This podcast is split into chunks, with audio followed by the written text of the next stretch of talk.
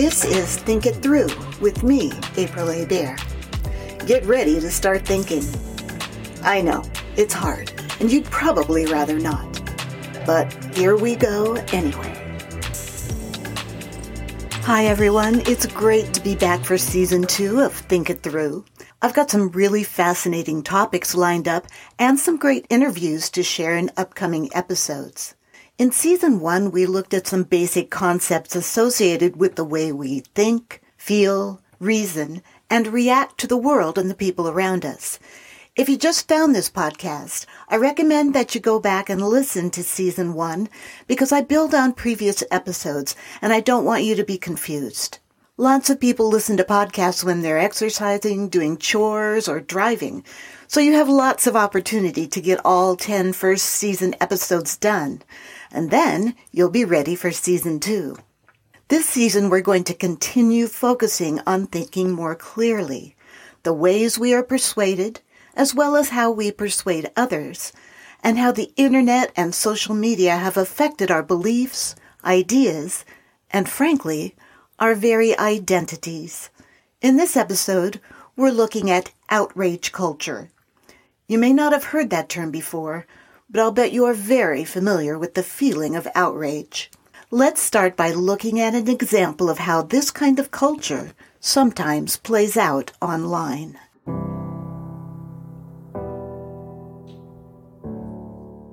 A February 2019 Los Angeles Times op-ed by journalist Nancy Rommelmann described what happened after she started a YouTube video series called The Me Neither Show, in which she discussed some of what she believed were excesses in the Me Too movement. She described them as sometimes misguided, like Al Franken resigning his Senate seat. She's not the only one who thinks that way. For instance, Harvard law professor Elizabeth Bartholet also thinks that there's a problem with rushing to judgment in at least some of these claims, and that people's careers can be ruined with little to no investigation of the facts. Now, Nancy Rommelmann is the kind of journalist who doesn't mind pushing boundaries and talking about uncomfortable things. So she thought this would be an interesting topic that would generate discussion and maybe some pushback, and she was prepared for that. But she wasn't prepared for what happened next.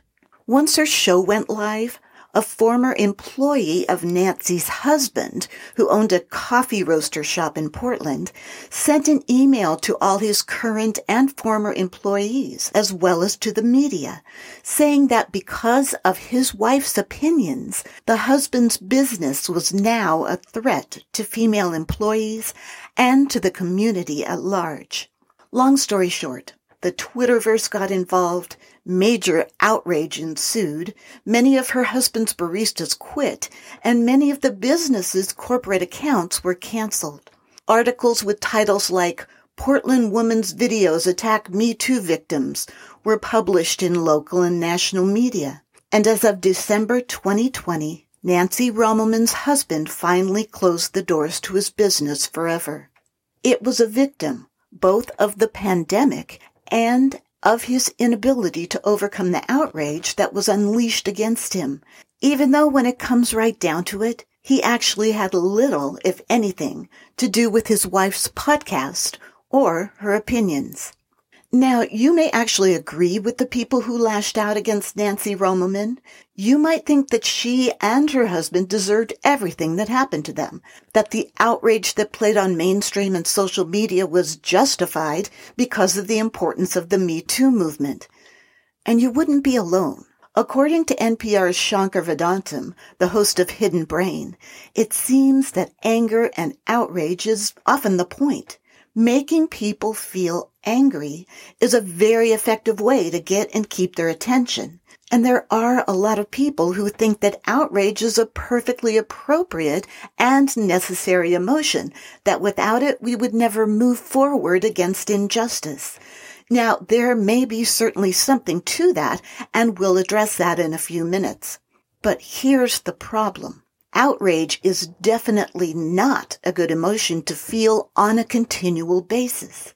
The emotion of outrage is a very powerful one. It's actually a secondary emotion comprised of anger, shock, and indignation. And a single expression of outrage can actually have a visceral physical reaction. Our brains get a dopamine hit that can be quite pleasurable. But constant outrage can begin to affect us negatively, triggering our fight or flight response and causing increased heart rate and blood pressure, headaches, digestive problems, anxiety, depression, and potentially even heart attacks and strokes. So why would anyone choose to feel that way on a continual basis? Well, it's not like we wake up every morning and think, I can't wait to be outraged about something today. But here is what we do. And it's often the first thing we do when we wake up. We pick up our phones and look at our Facebook feed or Twitter or Instagram to see what's happening in our little social media bubble. And it's almost a certainty that we will see something while scrolling that triggers outrage. And social media platforms are very happy to keep us engaged, to keep our eyes on the page. And if during that morning doom scrolling session we end up feeling outraged and anxious, oh well, that is a very effective way to get us to see all of those advertisements that we may not even realize we're looking at because they're targeted just for us and slickly integrated into our feeds. Yes, the media platforms we rely on to keep us in touch with our friends and the world in general are frankly incentivized to allow us to virtually scream at each other on a regular basis because it means more money for them. Outrage, it seems, is good for business. And it extends beyond social media and into mainstream and alternative media, political action committees, you name it.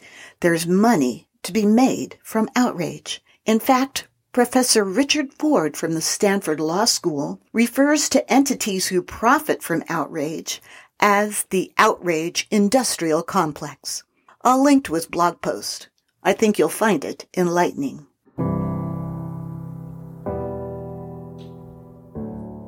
So it's no surprise that a lot of people express outrage on social media. However, that outrage doesn't just happen because we're on these platforms. After all, while their algorithms tend to push us towards things they think we want to see, it's not like they're forcing us to feel this way. In a Psychology Today article, PhD candidate Rob Henderson says that there are also powerful social incentives for us to be outraged. When you're as angry as your online friends are about the same topic, it shows your commitment to the values of your community. To quote him, if you express the right amount of outrage, then I know you're part of my group.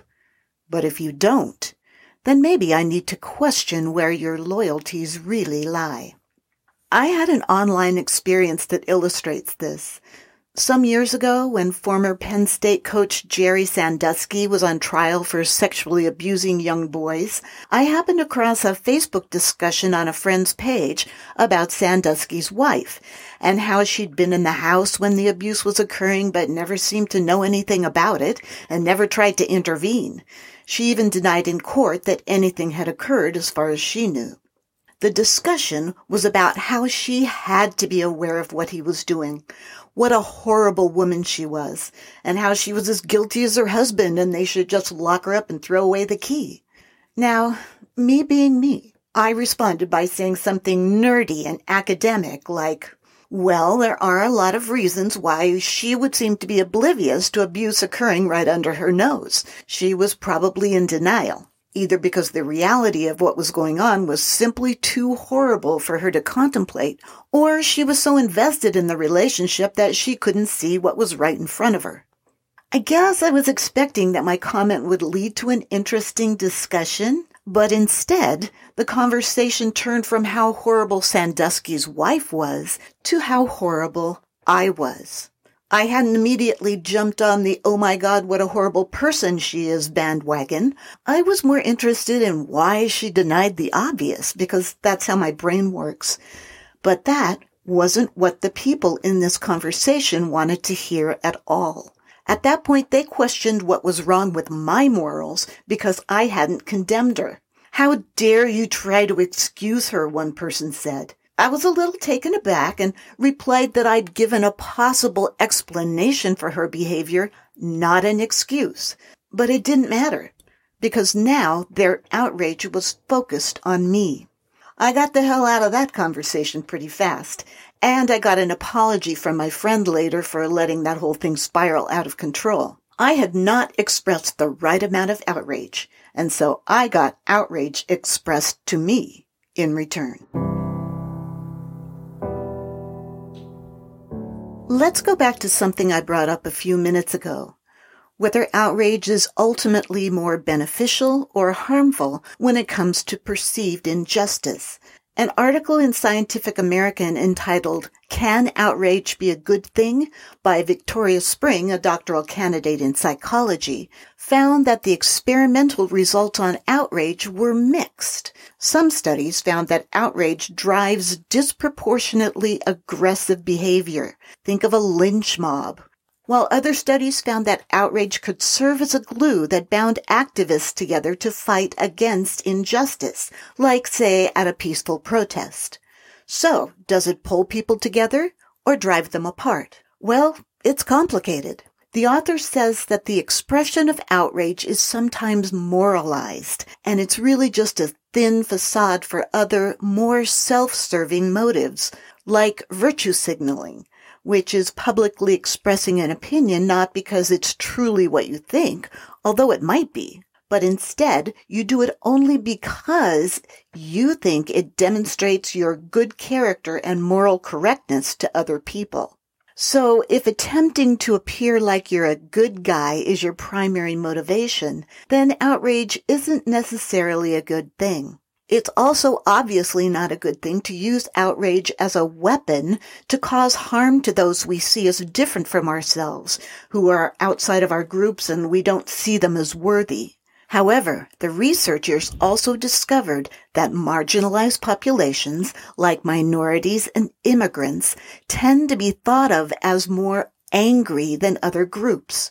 And when a person in a marginalized group expresses outrage, it's often perceived as inappropriate and extreme, when in fact it might be less extreme than outrage expressed by someone in the majority. But when marginalized people band together to express their outrage, it can be part of a collective action against things like bias and discrimination. And the researchers also found that such focused anger by marginalized populations can actually result in the reduction of these social ills. And reduced discrimination can often lead to what they describe as more positive intergroup social behaviors. So yes, it's true that focused outrage done for the right reasons can be a positive force. Victoria Springs says that outrage is neither inherently good nor inherently bad. It can be used as a weapon to destroy or as a tool for positive change.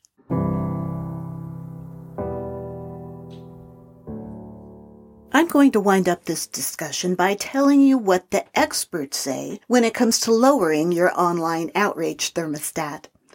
Remember, even though it has the potential to be a good thing, constantly feeling outraged can cause the kinds of mental and physical issues that I discussed earlier.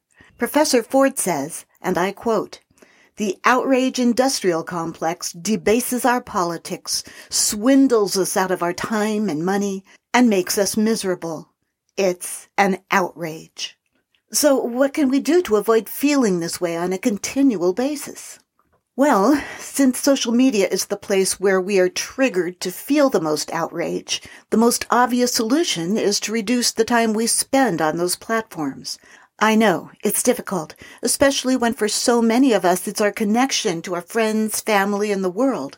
But we don't need to be constantly online. Most smartphones have trackers that'll tell you how much time you're spending on which sites, and if you pay attention to them, you might be shocked to find out how much of your day is spent surfing your favorite social media sites. But even if we do reduce our amount of time online, most of us are still going to spend a significant amount of time there, and it's inevitable that we're going to see and hear things that spark outrage in us. How can you think more clearly in these situations? Zaid Jilani, author of How to Avoid the Social Media Outrage Trap, gives us a few ideas. Try to avoid jumping to conclusions and basing your response on a stereotype or on too little information. Be aware of something called pluralistic ignorance. We tend to jump on the outrage bandwagon just because the other people in our group are expressing outrage. Our social media networks are mostly composed of people with whom we generally agree. So if we see everyone angry about something, we tend to assume that's the way we should feel as well. When we fall into this trap, we tend not to take the time to really look at an issue or an event to see if outrage is really the best response. We just reiterate what we see online. Here's something novel. Walk in the shoes of your opponent. Well, it's not really novel. It's been a way to overcome conflict for millennia. But in these days of polarization, the very idea that you might try to see an issue from the perspective of someone you consider an enemy? Well, that's just so crazy that it might work. I mean, you're still looking for claims with good solid evidence and reasoning, but if nothing else, you can try to determine the underlying reason why someone feels or thinks the way they do about an issue, even if you're certain they've come to the wrong conclusion. And remember that messages sent with less outrage are more likely to lead to conversations with opponents rather than bitter arguments. Zaid Jilani says that one reason we may feel outrage is because we're having difficulty controlling our personal anxiety. So taking some time to practice mindfulness techniques like meditation or even doing something simple like getting outside and into nature for a walk can reduce anxiety and diminish our knee-jerk outrage reactions. Finally, be very picky about why, when, and to whom or what you're expressing outrage. If outrage can have a positive purpose, then you should make sure you're using it to accomplish something positive. The next time you have those feelings of outrage, ask yourself, why is this making me so angry? What is it that I want my outrage to accomplish? Is it my intention to hurt, damage, or even destroy someone? Am I sure that would fix the problem? Or would it just make me feel better if only temporarily?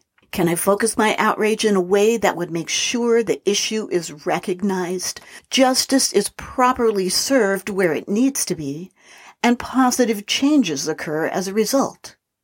If after some reflection you realize that your outrage will accomplish nothing positive, and in fact may simply be making you and the people around you miserable, then walk away.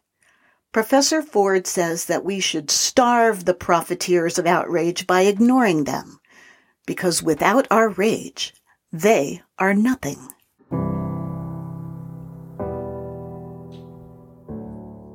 Remember, outrage is an emotion, not a behavior. It can overwhelm us if we let it, or we can choose to use it as a motivation to take positive action. I'll end with another quote from Rob Henderson. Rather than allowing momentary outrage to hijack our attention, we can be more thoughtful about which threats to focus on and how to stop them. And that's it for this episode. If you like what you're hearing, let me know by writing a review on Apple Podcasts or going to my Facebook page. Just type Think It Through, the Clearer Thinking Podcast in the search bar and like my page or send me a message. Thanks for listening, and I hope you use the knowledge you gain here to help you think it through.